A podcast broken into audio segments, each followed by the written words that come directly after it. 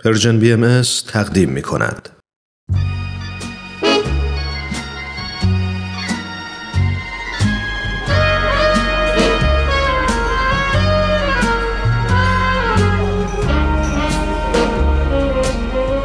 یه گوشه دنج و آروم توی فضای گرم و صمیمی. با اینکه دنجه ولی خلوت نیست. شاید بشه گفت یه جورایی شلوغم هست. البته از اون نوع شلوغی هایی که اصلا آزار نمیرسونه.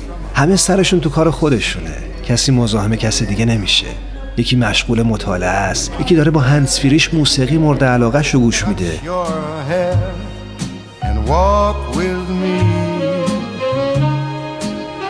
چند نفری هم اون طرفتر دور یه میز نشستن و سخت گرم صحبتن. هر از گاهی میون این هم همه یه صدای موسیقی هم به گوش می‌رسه.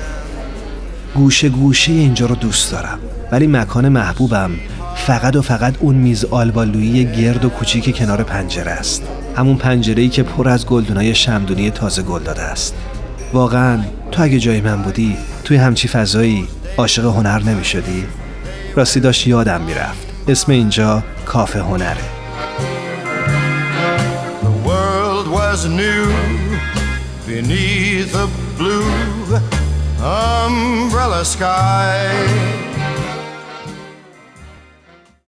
مردی که از زندان آشویتس در لهستان توانست فرار کند. او دکتر ویکتور فرانکل اتریشی بود و با توجه به کشتارها، خودکشیها و فجایع زیادی که با چشم خورش دیده بود، روانپزشک و روانشناسی بسیار متبهر و همینطور مدیر یک مدرسه بود. او در آغاز هر سال تحصیلی برای معلمان مدرسه این نامه را میفرستاد. کسی هستم که از یک اردوگاه اسیران جان سالم به در برده است. چشمانم چیزهایی دیده که چشم هیچ انسانی نبایستی می‌دیده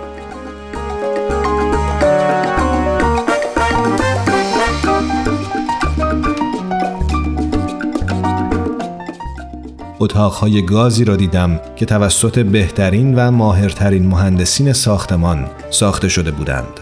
بهترین و متخصصترین پزشکانی را دیدم که کودکان را به شکل ماهرانهی مسموم می کردند.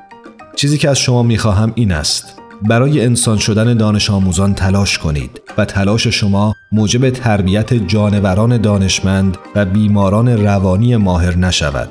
خواندن، نوشتن، ریاضیات و غیره زمانی اهمیت پیدا می کند که به انسان شدن کودکان کمک کنید و این کلید انسان بودن این کودکان در آینده است.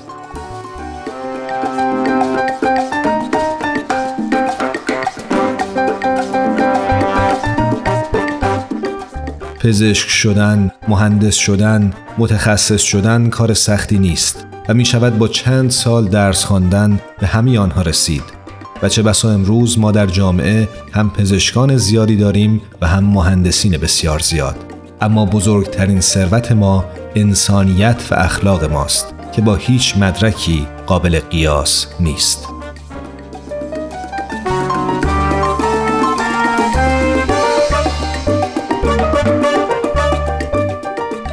حقیقتا هم همینطوره. با یه خورده فکر و تحمل درباره انسانیت متوجه میشیم چیزی که متاسفانه این روزها کمتر بهش توجه میشه همین اخلاق کاریه.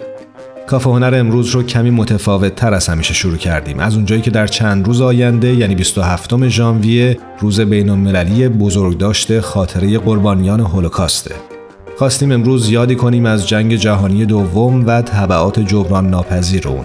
پس با ما همراه بشید تا از دریچه سینما شما رو به اون دوران ببریم با فیلم پیانیست ساخته رومن پولانسکی This is the greatest pianist in Poland, maybe the whole world.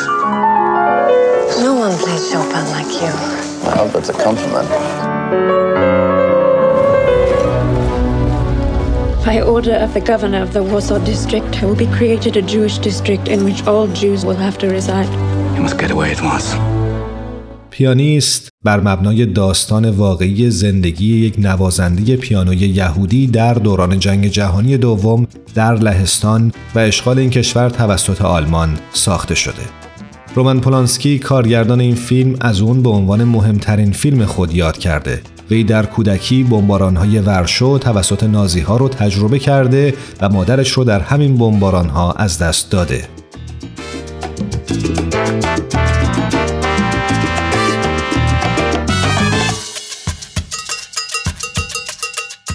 آدریان برودی با دریافت جایزه اسکار در سن 29 سالگی رکورد جوانترین بازیگری که جایزه نقش اول مرد رو گرفت شکست.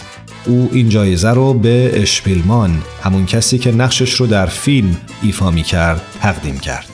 داستان این فیلم در واقع برگرفته از داستان زندگی ولادیسلاو اشپیلمان یکی از بهترین نوازندگان اسبق پیانو در لهستان و در زمان واقعی تلخ هولوکاست در شهر ورشوه اشپیلمان داستان زندگی خودش رو طی سالهای جنگ جهانی دوم به صورت یک کتاب می نویسه و چاپ می‌کنه که این فیلم هم برگرفته از همین کتاب بوده و ریشه در حقیقت داره.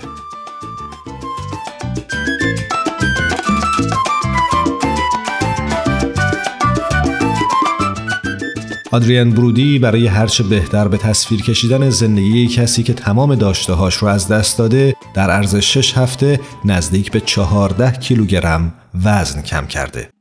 در تمام قسمت هایی که آدریان برودی در حال نواختن پیانو واقعا خودش در حال نواختن اون قطعه است که البته صدای موسیقی مزبور با اجرای یک نوازنده حرفه‌ای بر روی اون میکس شده و فقط در جاهایی که کلوزآپ دست خالی نوازنده نشون داده میشه توسط پیانیست مشهور لهستانی نواخته شده. دادم و پس نمی‌گیرم ازت بیا دیوونه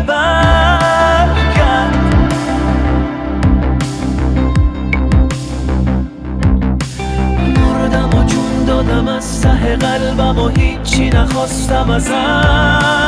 من